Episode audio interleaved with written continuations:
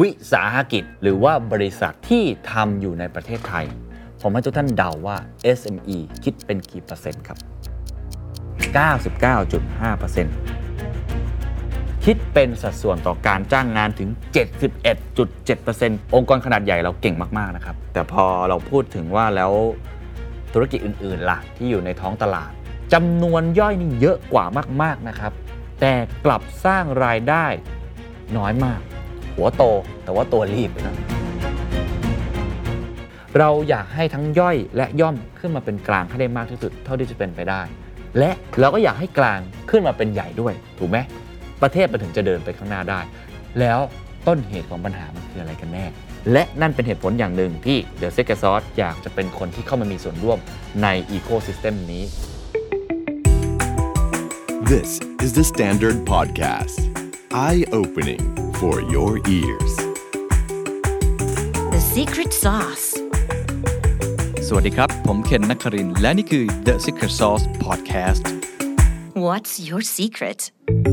6 ปีของ The Secret Sauce เรากำลังจะมีงานใหญ่ที่สุดตั้งแต่เราทำรายการมาครับ นั่นก็คือ The Secret Sauce Summit 2023 อีเวนต์สำหรับผู้ประกอบการและนักธุรกิจที่ใหญ่ และครบที่สุดในประเทศไทยครับ กับธีมปี 2023 Infinite Growth ธุรกิจพุ่งทะยานในความเปลี่ยนแปลง อีเวนต์เดียวที่คุณจะได้เจอกับ conference เจาะลึก Insight อัปเดตทุกเทรนด์ธุรกิจของปี 2024 ครับไม่ว่าจะเป็นเทรนด์เศรษฐกิจ เทรนด์กลยุทธ์ เทรนด์การตลาด เทรนด์เทคโนโลยี เทรนด์บริหารคน เทรนด์ความยั่งยืน พร้อมแจกฟรี framework ที่เอาไปปรับใช้ได้จริง อย่างที่ 2 ครับจะมีการแชร์เคสความสำเร็จจากผู้บริหารผู้ประกอบการนักธุรกิจตัวจริงทำจริงสำเร็จจริง เจ็บจริง แชร์จัดเต็มแบบไม่มีกักนะครับนอกจากนั้นครับยังมีเวิร์กช็อปนะครับในการ upskill ผู้ประกอบการศตวรรษที่ 21 เป็น Expertise Room ครับ ไม่ว่าจะเป็นเรื่องของคาร์บอนเครดิตเรื่องของควอนตัมเรื่องของ Data เรื่องของกฎหมาย เรื่องของ IPO และอีกหลาย ๆ เรื่องราวเพื่อติดอาวุธ เสริมทักษะให้กับคุณครับ นอกเหนือจากนี้ยังมีตลาดนัดครับ ตลาดรวมทุก solution ของ SME หรือว่าผู้ประกอบการโดยเฉพาะ ผมเรียกมันว่ามันคือ B2B Marketplace ทุก solution ที่คุณอยากได้ในการทำธุรกิจคุณกำลังตามหาอะไรอยู่ ตามหาเรื่องของเทคโนโลยี ตามหาเรื่องของ Finance ตามหาเรื่องของ Enterprise Solution Branding and Marketing People and Workplace รวมไปถึง CEO Lifestyle กินดื่มเที่ยวมาที่นี่ครับ เป็น Networking Lounge ครับ สร้าง partner ปิดดีลหรือว่าหา community ในการทำธุรกิจของคุณกว่า 3,000 คนครับ ที่จะมาเจอกันที่นี่ งานจัดขึ้นวันเสาร์และอาทิตย์ที่ 9 ถึง 10 กันยายน 2566 จัดเต็มครับ ตั้งแต่เช้าจดเย็นณบอลรูมฮอล์12 ศูนย์ประชุมแห่งชาติสิริกิตครับ ซื้อบัตรได้แล้ววันนี้ราคา Flash Sale พิเศษสุด ๆ ครับ จาก 2,990 บาท ไม่ขายเหลือเพียง 990 บาท เฉพาะ 11 ถึง 13 กรกฎาคม 2566 ที่ 10 อีเวนต์ครับ แล้วพบกันนะครับกับงาน The Secret Sauce Summit 2023 คำสาป SME ไทย แบกอะไรไว้ทำไมไม่โตสักที วันนี้อยากจะชวนคุยเรื่อง SME อีกครั้งหนึ่งครับ ผมจะอินเรื่องนี้เป็นพิเศษ เพราะว่า The Standard ก็ถือว่าเป็น SME รายหนึ่งนะครับ แล้วก็ ถ้าพูดภาพใหญ่ของประเทศต้องบอกว่า SME เนี่ยเป็นสัดส่วนที่สูงมากเลย ในวิสาหกิจของประเทศไทย เป็นตัวขับเคลื่อนเศรษฐกิจ แต่ว่าปัญหาเพียบครับแล้วทุกคนก็รู้ว่าช่วงโควิด -19 เนี่ย SME เจ็บหนักมาก แล้วก็หลายคนก็รู้นะครับว่าความสามารถในการแข่งขันเนี่ยของ SME ไทยเนี่ยค่อนข้างมีปัญหา และหลายคนก็รู้อีกครับว่าประเทศไทยเนี่ยหัวโตแต่ว่าตัวรีบนะก็คือองค์กรขนาดใหญ่เราเก่งมากๆนะครับบริษัทท็อปๆของตลาดหลักทรัพย์ ของประเทศไทยเนี่ยสุดยอดนะฮะความสามารถในการแข่งขันสูงมาก เทคโนโลยีสุดยอดเป็นลุยต่างประเทศได้ดีมากๆเลย แต่พอเราพูดถึงว่าแล้วธุรกิจอื่นๆล่ะที่อยู่ในท้องตลาด ก็ต้องบอกว่ายังห่างกันค่อนข้างเยอะ มันก็เลยเป็นปัญหาที่คนคุยกันมานานมากนะฮะแล้วก็เรามีหน่วยงานที่ทำงานด้านนี้โดยตรง เราลองไปดูรายละเอียดกันไหมครับว่ามันเป็นอย่างไร และนี่เป็นเหตุผลหลักครับที่ทำให้ทาง The Secret Sauce จัดงาน The Secret Sauce Summit 2023 ด้วยนะครับ ก็คือเป็นอีเวนท์ที่ใหญ่สุดสำหรับ SME ไทยนี่แหละสำหรับผู้ประกอบการไทย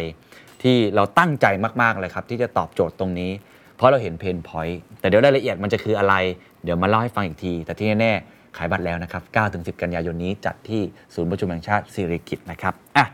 ก่อนที่จะไปขายของมาดูตรงนี้ก่อนนะฮะเราไปดูก่อนว่า SME คืออะไรดีกว่าไหมผมคิดว่าหลายคนเนี่ยนิยามยังเข้าใจไม่ค่อยตรงกัน SME ในปัจจุบันถ้ามันย่อจากอะไรมันก็ย่อจาก small and medium enterprise ก็ตรงตัว ตอนนี้เริ่มกลายเป็นคาว่า MSME ด้วยก็คือมี micro มี small แล้วก็ medium นะครับมันมีการบัญญัติไว้เลยนะ ในราชกิจจานุเบกษา ประกาศกฎกระทรวงกำหนดลักษณะของวิสาหกิจขนาดกลางและขนาดย่อมในปี 2562 แล้วก็ล่าสุดก็คือปี 2563 ครับ สสว สสวนี่ถือว่าเป็นหน่วยงานที่ทำงานด้าน SME โดยตรงนะครับ ชื่อสสวก็ย่อมาจากสำนักงานส่งเสริมวิสาหกิจขนาดกลาง และก็ขนาดย่อมนั่นเองฮะตรงตัวเลย เขามีการนิยาม SME เอาไว้ เอาประเภทของกิจการก่อน ประเภทของกิจการหลักๆเนี่ยเขาแบ่งได้ประมาณ 3 ประเภท อันแรกคือกิจการการผลิต ก็ตรงตัวกับอุตสาหกรรมผลิตของออกไปขายเกษตรกรรมเหมืองแร่หรือเป็นรูปแบบการผลิตที่ทำวัตถุดิบที่มีอยู่เดิม แปรรูปเป็นผลิตภัณฑ์ต่างๆ อันที่ 2 คือกิจการการค้าก็ค้าส่งค้าปลีก กิจการนี้เกี่ยวข้องกับการค้าอย่างเดียว ไม่ครอบคลุมเกี่ยวกับกิจการการผลิตก็คือซื้อมาขายไปอย่างเดียว อันที่ 3 บริการครับก็ตรงตัวเป็นโอ้กลุ่มที่คนไทยทำเยอะจริงๆนะฮะเยอะมากๆเลย ร้านค้าร้านอาหารสถานบันเทิง ร้านนวดอะไรต่างๆ นานา ก็เพียบเลยนะซึ่งจริง ๆ แล้ว Standard เองก็ถือว่าอยู่ในนี้ด้วยนะ เราไม่ได้มีโรงงานผลิต เราเป็นบริการด้าน communication แบบนี้เป็นต้น ทีนี้เวลาเขาแบ่งนิยามของ SME นอกจากประเภทกิจการแล้วเนี่ยเขาจะแบ่งตามเรื่องของรายได้ต่อปี แล้วก็เรื่องของการจ้างงาน นี่คือเกณฑ์ที่เขาแบ่งนะครับ โดยที่เขาจะเอาประเภทของกิจการมาตั้งต้นก่อน แล้วก็รวบให้เหลือแค่ 2 1 คือการผลิต 2 คือเรื่องของการค้าปลีกค้าส่ง แล้วก็การบริการ ลองดูกันครับว่าทุกท่านอยู่ในเกณฑ์ไหนกันแน่ แบ่งเป็น 3 แบบย่อยย่อมกลางก็คือไมโครสมอลแล้วก็มีเดียม เอาย่อยก่อน ย่อยเลยไมโคร รายได้ต่อปี ถ้าอยู่ในการผลิตหรือแม้กระทั่งบริการไม่เกิน 1.8 ล้านบาท มีใครอยู่ในเกณฑ์นี้ไหมครับ ส่วนใหญ่ก็เป็นพ่อค้าแม่ขายในอินสตาแกรมอาจจะเป็นคนเข็นรถเข็น อาจจะเป็นอะไรต่างๆ แบบนี้เนาะนี่เขาเรียกว่าไมโคร การจ้างงานครับ ถ้าเป็นไมโครไม่เกิน 5 คน ถ้าคุณมีพนักงานไม่เกิน 5 คน รายได้ไม่เกิน 1.8 ล้านบาทต่อปี คุณคือไมโคร SME นะครับ ต่อมาครับขนาดย่อมหรือว่า small ครับรายได้ต่อปีสำหรับภาคการผลิตไม่เกิน 100 ล้านบาท ภาคบริการค้าส่งค้าปลีกไม่เกิน 50 ล้านบาท เหตุผลที่การผลิตมันสูงกว่า เพราะการผลิตมีโอกาสที่จะได้รายได้ สูงกว่าอยู่แล้วเนื่องจากเขาทำผลิตด้วยตัวเองนะครับแต่การจ้างงานครับการจ้างงานการผลิตไม่เกิน 50 คน บริการค้าส่งหรือค้าปลีกไม่เกิน 30 คน ถ้าคุณอยู่ในขอบข่ายนี้ คุณคือ S ครับ ของ SME นั่นเอง เป็นขนาด small หรือว่าขนาดย่อมนะครับ และอันสุดท้ายครับ วิสาหกิจขนาดกลาง หรือว่ามีเดียมครับ ถ้าเป็นการผลิตรายได้ต่อปีอยู่ที่ 100ถึง500 ล้านบาท ถ้าเป็นบริการค้าส่งค้าปลีกอยู่ที่ 50ถึง300 ล้านบาท การจ้างงานอยู่ที่ 30ถึง100 คน ก็ Standard ก็อยู่ในประมาณนี้นะครับ วิสาหกิจขนาดกลาง size M นะฮะ นี่คือการแบ่งของเขา M S แล้วก็ M ถ้าคุณใหญ่กว่านี้ เขาก็จะเรียกว่าเป็น large enterprise ละเป็นองค์กรที่ขนาดใหญ่ ถามว่าไอ้เจ้า 3 กลุ่มนี้สำคัญต่อประเทศไทยอย่างไร วิสาหกิจ หรือว่าบริษัทที่ทำอยู่ในประเทศไทย ตีตัวเลขกลมๆออกมา 100%ผมให้ทุกท่านเดาว่า SME คิดเป็นกี่เปอร์เซ็นต์ครับ บริษัทที่มีจำนวนของพนักงานต่ำกว่า 200 หรือ 100 คน รายได้ต่อปีไม่เกิน 300ถึง500 ล้านบาท มีกี่เปอร์เซ็นต์ในประเทศไทยครับคำตอบครับ 99.5%ครับ ก็คือแทบจะทั้งหมดครับ เราเดินไปตามท้องถนน เราขับรถไป เราทำอะไรต่างๆ ซื้อของจับจ่ายใช้สอยคือ SME 99.5%ซึ่งข้อมูลล่าสุดนะครับ ออกมาชัดเจนนะครับว่าตอนนี้ 99.5% คิดเป็นสัดส่วนต่อการจ้างงานถึง 71.7%ของการจ้างงานทั้งระบบครับ เริ่มเห็นไหมครับว่าสัดส่วนเยอะมากมีความสำคัญ เจาะลึกลงไปในไส้ใน ข้อมูลในปี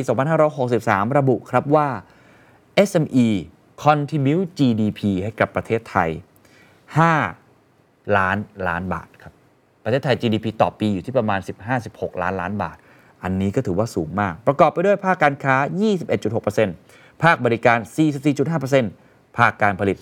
32%เห็นไหมฮะภาคบริการเยอะมากเลยก็คือการท่องเที่ยวนั่นแหละ ประเทศไทยทำเรื่องการท่องเที่ยวเยอะมากๆ ร้านอาหารเยอะมากๆ 44.5%คิดเป็นมูลค่ากว่า 5 ล้านล้านบาทนะครับ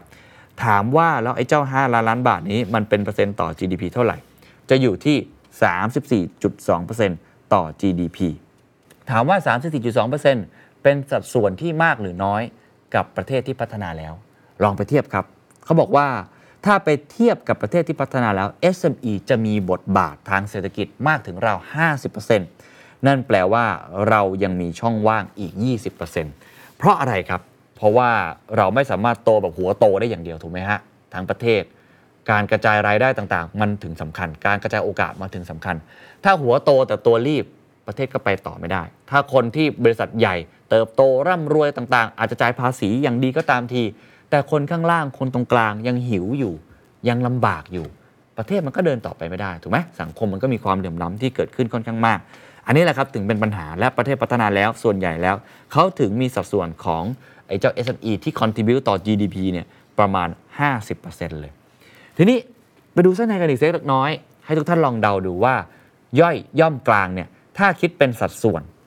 คิดว่ามีจำนวนเท่าไหร่ แต่ละประเภทแบบนี้นะฮะ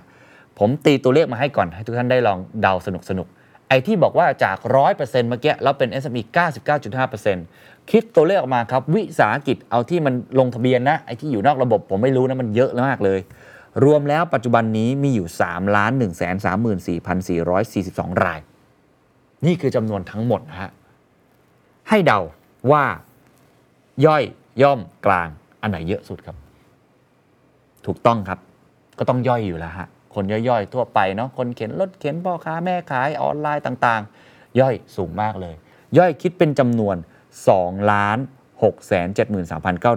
2 รองลงมาคือย่อมครับก็คือ small 4 1 5 6 0 3 และกลางครับ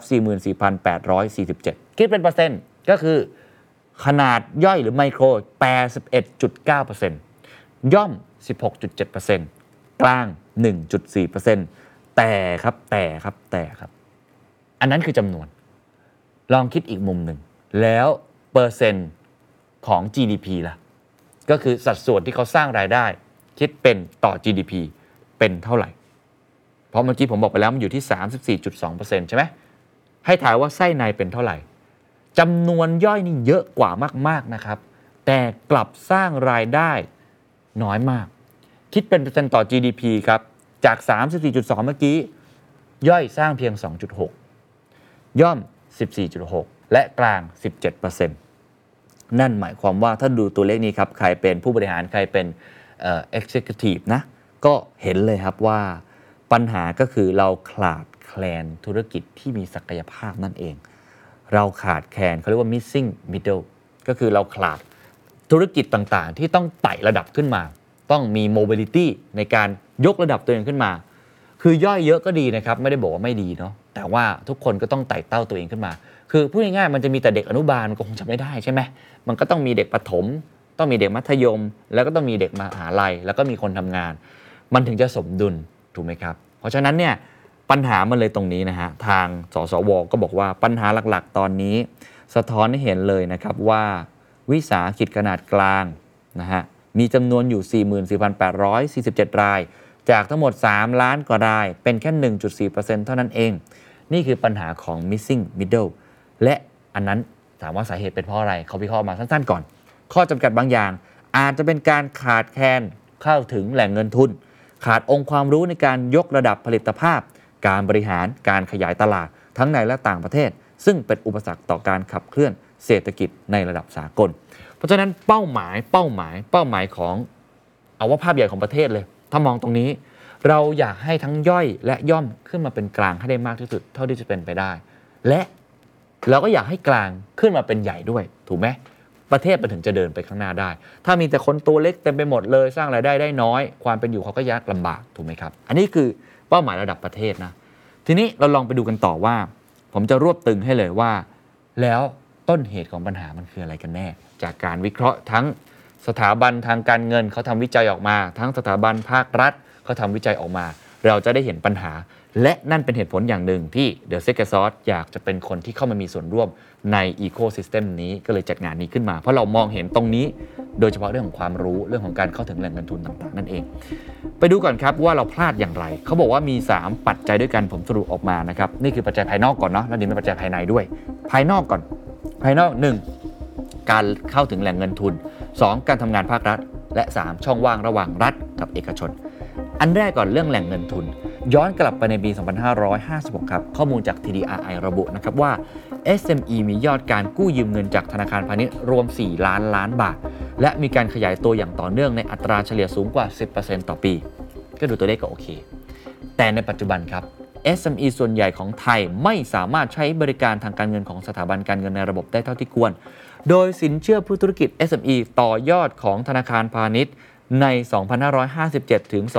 2561 มีแนวโน้มลดลงครับ และมีสัดส่วนเหลือเพียง 34ถึง35%ของทั้งระบบ ก็คือมันไม่ได้โตขึ้นนั่นเอง ซึ่งปกติมันควรจะโตขึ้น ถูกไหม และอันนี้ครับ ก็เป็นเหตุผลหนึ่งที่ผมเคยจัดไปตอนหนึ่งแล้ว เรื่องของ virtual bank เรื่องของการเพิ่มการแข่งขันในตลาดมากขึ้น เพราะว่าถ้าเกิดมี virtual bank เข้ามา มีธนาคารเจ้าใหม่ๆเข้ามาที่พร้อมรับความเสี่ยง หรือมีความรู้ความเข้าใจเรื่องดิจิทัลพร้อมที่จะหาตลาด niche market โดยเฉพาะ SME เขาก็จะสามารถเข้าถึงตรงนี้ได้ เราเราไปเทียบต่างประเทศไหมครับว่าไอ้สัดส่วนการเข้าถึงแหล่งเงินทุนนี้มันเป็นยังไง อ้างอิงจากข้อมูลของธนาคารแห่งประเทศไทยระบุนะครับว่าไตรมาสที่ 1 ของปี2564 สินเชื่อ SME ของธนาคารพาณิชย์ มีมูลค่าสินเชื่อคงค้างอยู่ที่3ล้าน2 9 2 4 5 7 ล้านบาท ก็คือ 3 ล้านล้านบาทประมาณนี้ คิดเป็นเพียง 19%จากวงเงินสินเชื่อธุรกิจทั้งระบบ ก็ถือว่า ไม่ได้เยอะนะฮะ แต่ถ้าเทียบจากต่างประเทศครับ อิงข้อมูลจาก Financing SME and Entrepreneur 2020 นะครับ เป็น OECD Scoreboard เขาทำมา พบนะครับว่าสัดส่วนของสินเชื่อคงค้างหรือว่า business loan ของ SME ในปี 2560 ของเกาหลีใต้และมาเลเซีย ผมให้เดาว่าเท่าไหร่ สัดส่วนนะ เกาหลีใต้สัดส่วนไม่น้อยกว่า 80%มาเลเซียไม่น้อยกว่า 50%นะครับ นั่นหมายความว่า SME ของเกาหลีใต้และมาเลเซียเข้าถึง แหล่งเงินทุน โดยเฉพาะธนาคารพาณิชย์เนี่ยสูงมาก ๆ เลย แต่ของประเทศไทยถือว่ายังน้อยอยู่ ตัวเลขนี้ครับสะท้อนให้เห็นนะครับว่ายังมีผู้ประกอบการ SME ไทยที่เข้าไม่ถึงสินเชื่อของธนาคารพาณิชย์ ข้อมูลจากสสวระบุครับว่าส่วนใหญ่เป็นเพราะ 1. โอ้อันนี้คลาสสิกที่สุด ไม่มีหลักทรัพย์ค้ำประกัน ไม่มีหลักทรัพย์แบงก์ไม่ยอมปล่อยกู้ถูกไหมฮะก็ว่าแบงก์ไม่ได้แบงก์รู้สึกว่าเดี๋ยวหนี้เสียจะทำยังไง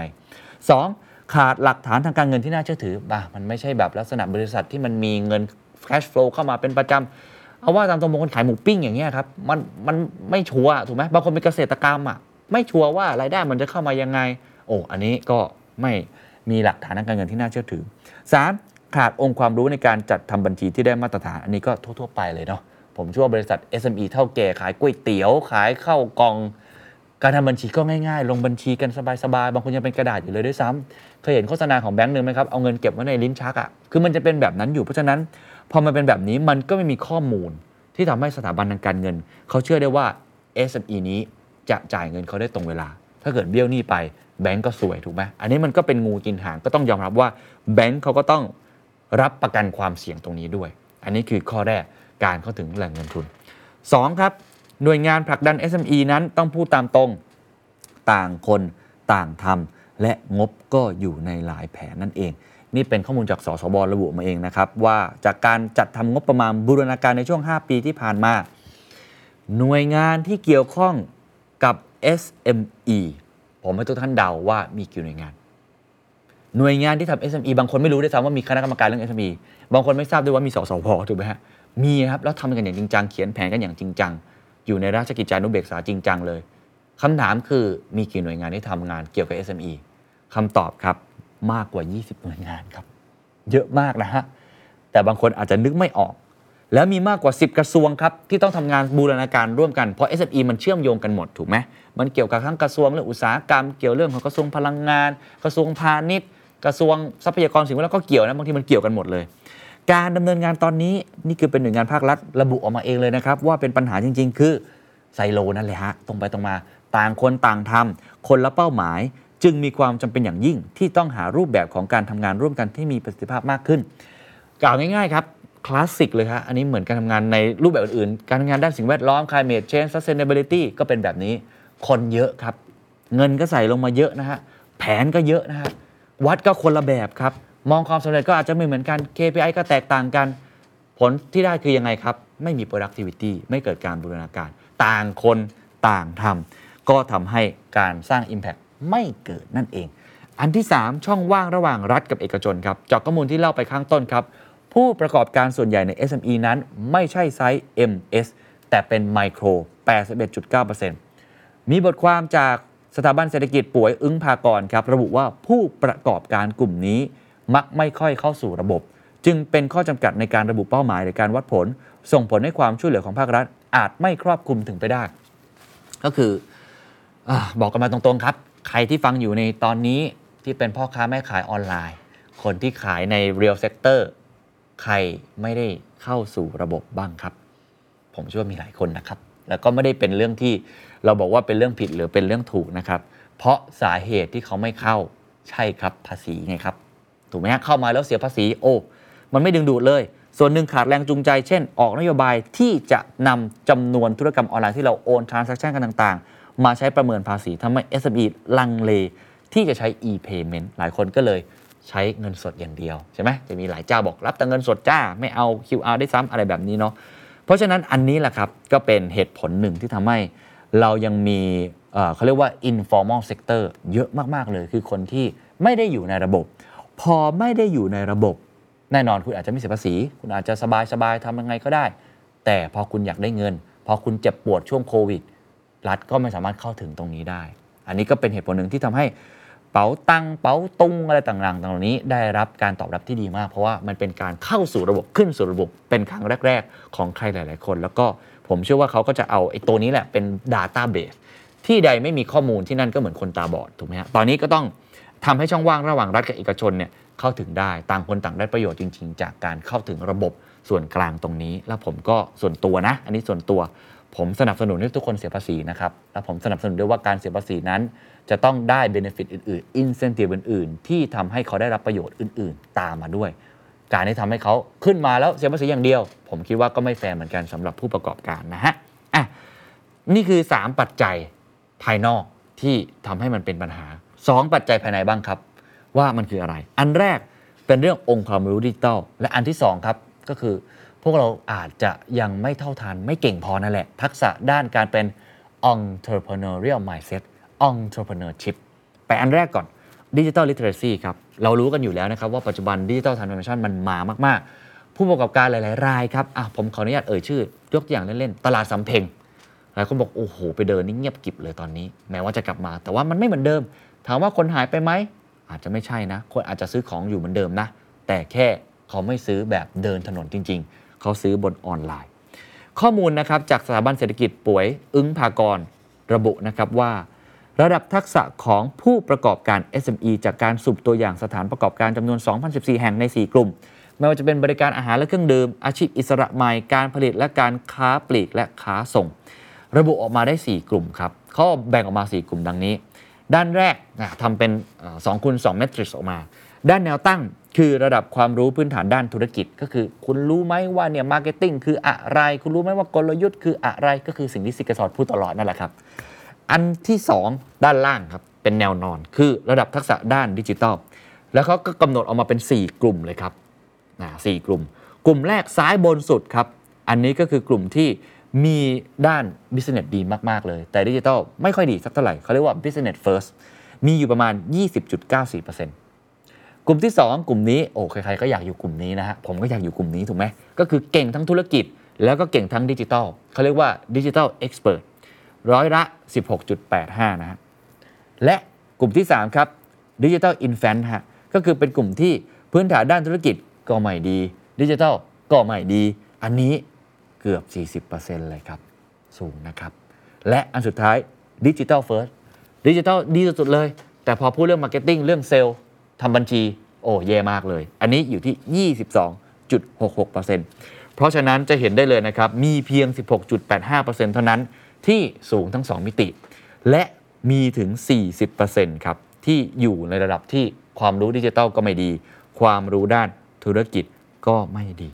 โอ้อันนี้สำคัญ เพราะฉะนั้นสิ่งสำคัญตรงนี้คืออะไรครับ ความรู้ครับ ความรู้คืออำนาจ ความรู้จะทำให้คุณรวยขึ้นแน่นอนนะครับ อันนี้ผมยืนยัน เพราะผมทำซิกเก็ตซอสมาผมรู้เลยว่า ยิ่งเรารู้เรื่องธุรกิจ ยิ่งเรารู้เรื่องดิจิทัลยิ่งรู้เรื่องการบริหารคน ยิ่งรู้เรื่องบัญชี คุณได้เปรียบแน่นอน เพราะคุณสามารถเอาความรู้นั้น ไปแปลงเป็นอาวุธ ติดอาวุธในการขายของในการทำธุรกิจให้ดีขึ้นนะครับ และปัจจัยภายในอีกข้อหนึ่งครับ คือเรื่องของการขาดองค์ความรู้ด้านการบริหารและแต้มต่อของผู้ประกอบการนั่นเอง เช่นเคยครับ บทความจากสถาบันป่วยอึ้งภากรระบุว่าหนึ่งในปัญหาที่แท้จริงของวิสาหกิจในไทย อาจจะไม่ใช่แค่เรื่องเงิน อาจไม่ใช่แค่เรื่องการเข้าถึงรัฐ แต่คือความรู้ครับ mindset skill set tool set คือขาดความสามารถในการบริหารจัดการ ทั้งยังมีต้นทุนทางธุรกิจที่สูงกว่าธุรกิจขนาดใหญ่ ขนาดใหญ่เนี่ยเขาแต้มต่อเยอะ ใช่ไหมเขาขายของเยอะ พอไปต่อรองกับซัพพลายเออร์ก็กดราคาได้ก็คือมี economy of scale นั่นทำให้ผู้ประกอบการไม่สามารถที่จะสร้างความสามารถในการแข่งขัน เมื่อเทียบกับผู้เล่นรายกลางหรือรายใหญ่ได้นั่นเอง โดยสรุป 5 อย่างนี้ ผมคิดว่านี่เป็นปัญหาที่ผมเจอมาตลอด 6 ปีที่ผ่านมา ทั้งในแง่ของตัวผมเองที่ผมเป็น SME นะครับและทั้งในแง่ที่ผมทำรายการ The Secret Sauce ผมได้คุยกับผู้บริหารที่เป็น L ครับ คุยกับคนเก่งๆ ที่ประสบความสำเร็จ เห็นข้อได้เปรียบของเขาเห็นความเก่งของเขาทั้งกับ S M หรือแม้กระทั่งไมโครที่เราเจออยู่ตามชีวิตจริง เจออยู่กับเพื่อนๆ หรือแชร์ความทุกข์ร่วมกับคนที่ทำธุรกิจเหมือนกัน หรือกับคุณผู้ฟังในตรงนี้ ผมรู้ครับว่ามันมีเพนตรงนี้จริง ๆ และมันมีสิ่งที่เราต้องเติมเต็มความรู้อีกมากมายในตรงนั้น นั่นเป็นเหตุผลครับที่ทำให้ผมตัดสินใจที่จะจัดงาน The Secret Sauce Summit ขึ้นมาครับ ถามว่างานนี้มันจะมาตอบโจทย์อะไร ผมว่าหลักๆมีดังนี้ แล้วมันจะต่างจาก The Secret Sauce ที่ผมเคยจัดเป็นลักษณะ conference มาอย่างไร อันแรกครับ สิ่งที่ผมตั้งใจมาก ๆ เลย คือเรื่องของความรู้ครับ และแรงบันดาลใจ เพราะว่าอย่างที่สถาบันป๋วยบอกนะครับ ขาดความรู้จริง ๆ และผมเชื่อว่าทุกคนไม่ใช่ไม่เก่งครับ แต่บางทีมันไม่ได้มีความรู้ตรงนั้น มาให้คุณได้อ่านได้เสพได้ฟัง หรือได้เห็นตรงหน้า ได้คุยกับผู้ประกอบการ ได้คุยกับผู้เชี่ยวชาญ เราจะมีเวที 2 เวทีครับ เวทีแรกเรียกว่า conference อันนี้แบบทั่วไปปกติที่ผมเคยทำแต่ผมจะเน้นมากๆ 2 มุม มุมแรกคือผู้ประกอบการเลย เราจะเน้นเรื่อง entrepreneurial mindset เรื่อง entrepreneurship เพราะผมเชื่อว่าสิ่งนี้สำคัญ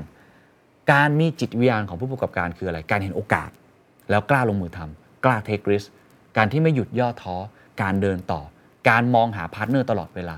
ซึ่งเรื่องพวกนี้ไม่มีในตำรา MBA นะครับ ตำรา MBA สอนในเชิงทฤษฎี แต่ entrepreneurial mindset มันเป็นเรื่องของปฏิบัติ มันเป็นเรื่องของ mindset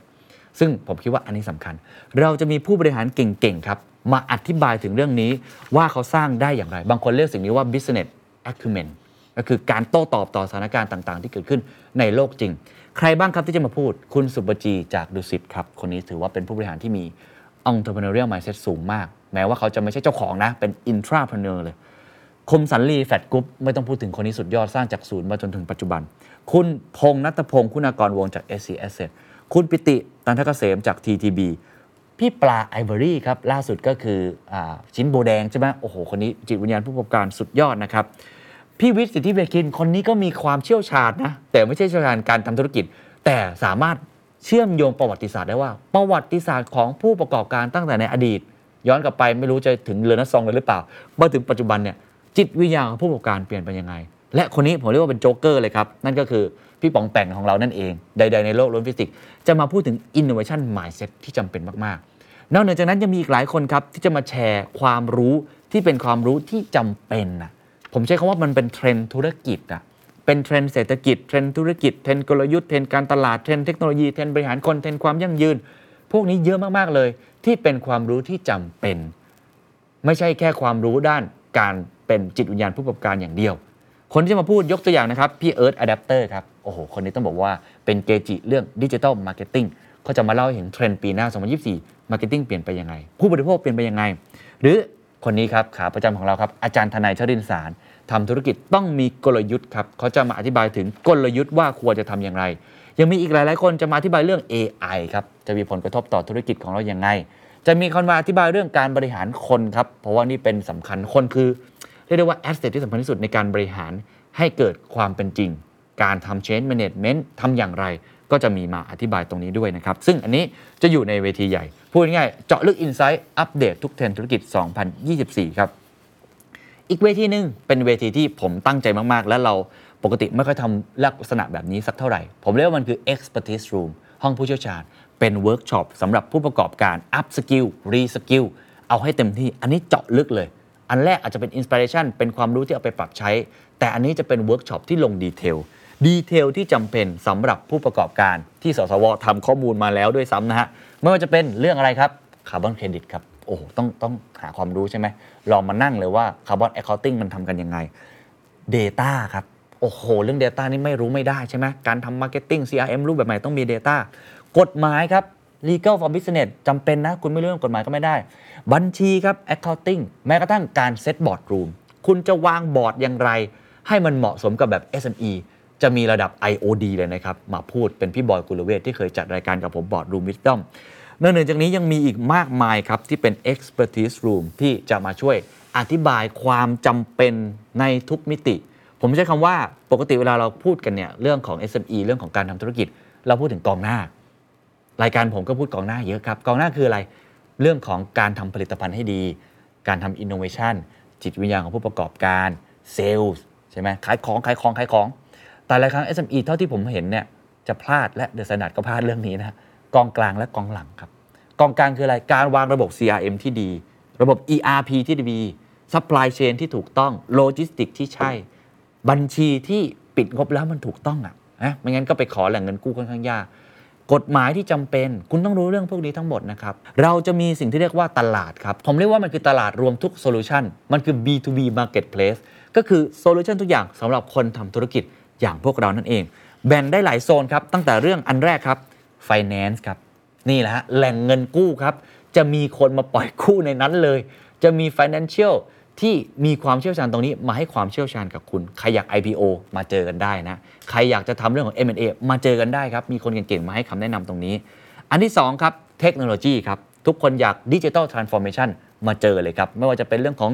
SI นะครับ System Integrator ไม่ว่าจะเป็นเรื่องของ Consult Digital Strategy เจอกันในนี้เลยครับ อันที่ 3 Enterprise Solution ทุกรูปแบบนะครับ Enterprise Solution ที่เกี่ยวข้อง ไม่ว่าจะเป็น ERP C อะไรทั้งหมดเนี่ยโอ้จะอยู่ตรงนี้ทั้งหมดเลย อันที่ 4 ครับ branding and marketing อ่าทำ marketing มาเจอกันครับ consultant marketing การยิงแอดยิงยังไง และอันที่ 5 ครับ people and workplace การบริหารคน หรือว่าทำออฟฟิศซื้อเฟอร์นิเจอร์ ต่อเติมยังไงให้ออฟฟิศเรามัน sustain ติดตั้งแอร์อะไร มาหมดครับ และสุดท้ายอะเบาๆกันบ้าง CEO Lifestyle แล้วกันกินดื่มเที่ยวในนี้นะครับ อาจจะเป็นเรื่องสนุกๆที่เรามาแชร์กันตรงนี้ นั่นคือ part ที่เกี่ยวข้องกับเรื่องของตลาดนัด B2B รวมทุก solution นะฮะสุดท้ายครับ สำคัญที่สุดครับทำธุรกิจปัจจุบันทำคนเดียวไม่ได้ ต้อง Network ครับ ต้องมี Collaboration เราจะมี Networking Lounge ให้ทุกคนมาเจอกับนักธุรกิจ อาจจะเป็นการคุยกันแบบแชร์สารทุกข์สุกดิบก็ได้ ไม่ต้องทำธุรกิจกัน หรือใครชอบใคร อยากจะ partner ทางธุรกิจ จับมือกันเลยครับ ปิดเดียวกันได้เลยใน Networking แล้ว Community สำหรับ Leader Community สำหรับ Entrepreneur Community สำหรับ SME กว่า 3,000 คน จะรวมอยู่ในนั้นทั้ง Professional ทั้งในแง่ของคนที่เป็น Entrepreneur จริง ๆ คนที่เป็น Executive ผู้บริหารองค์กรใหญ่ก็มาร่วมอยู่ในนี้ได้ หรือแม้กระทั่งคนทำงานทั่วๆไปอย่างพวกเรา อยากจะมาเจอ Community ที่สร้างการเติบโต Infinite Growth ให้กับพวกเรามาเจอกันในนั้นนะครับ นี่คือทั้งหมดของงาน The Secret Sauce Summit ที่พวกเราตั้งใจกันมากกับในทีมที่ชื่อว่า Infinite Growth ธุรกิจพุ่งทะยานในความเปลี่ยนแปลง ขออนุญาตขายของกันอีกครั้งครับ จัดขึ้นวันเสาร์และอาทิตย์ที่ 9 ถึง 10 กันยายน 2566 เช้าจดเย็นเลยนะครับ สถานที่ครับ Ballroom Hall นะครับ1และ 2 ศูนย์ประชุมแห่งชาติเศรษฐกิจนะครับใครสนใจซื้อบัตรได้แล้วนะครับ วันนี้ราคา Flash Sale ครับ ขายบัตรแล้วนะครับลดจากราคาปกติ 2,990 บาท เหลือเพียง 990 บาท โอ้ ไม่ถึงพันเลยนะฮะ ซื้อกาแฟไม่กี่แก้วเอง ก็ได้ของอันนี้แล้วนะ เพราะฉะนั้นกินข้าวมื้อ 2 มื้อเอง นี่คือความรู้นะ กินข้าวมันอิ่มใช่ไหมแล้วก็จบแล้วก็หิวอีก แต่อันนี้กินความรู้เข้ามานะครับสามารถจะเอาไปเติบโตได้ ซื้อได้เลยนะครับ Flash Sale หรือใครที่มาซื้อ Flash Sale ไม่ทันไม่เป็นไรนะครับ Early Bird ยังมีให้ท่านจับจองครับ ซื้อได้แล้วนะครับ จนถึง 20 สิงหาคมเท่านั้น ราคา 1,990 บาทเท่านั้นครับ จาก 2,990 บาท ทุกท่านคิดดูครับ เข้าได้ 2 วันเซสชั่นโอ้โห ประมาณ 30 กว่าเซสชั่น มีตลาดนัด B2B มี Networking แล้วแหม อันนี้ถือว่าคุ้มสุด ๆ นะครับ 2,990 บาท เท่านั้นไม่ขายขายเพียง 1,990 บาทนะครับ ส่วนใครที่สนใจบอกว่า เฮ้ย เราอยากไปออกบูธ เราเป็น B2B อะ เราอยากสร้าง solution ให้กับเขา เราอยากมาทำให้คนได้เข้าถึงแหล่งเงินกู้ เราอยากให้ให้ความรู้กับคนต่างๆ นานาบูธเราก็มีให้ทุกท่านได้จับจอง เช่นเดียวกันนะครับ มาร่วมกันสร้าง community ในการสร้างการเติบโตให้กับ SME เริ่มต้นขนาด2คูณ2เมตร 2 วันราคาเพียง 50,000 บาทเท่านั้นเอง แล้วก็พิเศษครับ มีบัตร complimentary เข้างานฟรีนะครับ ลงทะเบียนตั้งแต่วันนี้ถึง 1 สิงหาคม 2566 มีลิงก์แปะให้มี QR code แปะให้นะครับ นี่คือทั้งหมดนะครับของคำสาป SME และการถอนคำสาปอะก็หวังว่าทุกท่านจะได้รับประโยชน์ได้เห็นปัญหาที่แท้จริงของ SME ส่วนตัวผมผมเชื่อว่า SME เป็นกำลังหลักมาก ๆ นะครับ แล้วก็ เป็นส่วนสำคัญในการพัฒนาประเทศ แล้วผมเชื่อว่าทุกคนมีจิตวิญญาณของผู้ประกอบการ ในการทำธุรกิจให้ดีขึ้น เพียงแต่ว่ามันก็มีความยากแล้วก็มีอุปสรรคต่างๆ มากมาย เราก็แค่อยากจะเป็นส่วนหนึ่งนะครับ The Secret Sauce อยากจะเป็นส่วนหนึ่งที่จะช่วย support ตรงนี้ หรือว่าช่วยทำให้ทุกท่านเนี่ยได้รับความรู้แรงบันดาลใจต่างๆนะครับก็อยากจะเป็นกำลังใจให้กับ SME ทุกท่าน สามารถที่จะทำธุรกิจแล้วมี Infinite Growth การเติบโตที่ยั่งยืน และช่วยกันขับเคลื่อนเศรษฐกิจไทยให้เดินหน้าต่อไป สวัสดีครับ And that's the secret sauce. ถ้าคุณชื่นชอบ The Secret Sauce episode นี้นะครับ ก็ฝากแชร์ให้กับเพื่อนๆ คุณต่อด้วยนะครับ และคุณยังสามารถติดตาม The Secret Sauce ได้ใน Spotify, SoundCloud, Apple Podcast, Podbean, YouTube และ Podcast Player ที่คุณใช้อยู่นะครับ และอย่าลืมติดตาม Facebook Fanpage The Secret Sauce เข้ามาติชมเข้ามาพูดคุยกับผมได้เลยนะครับ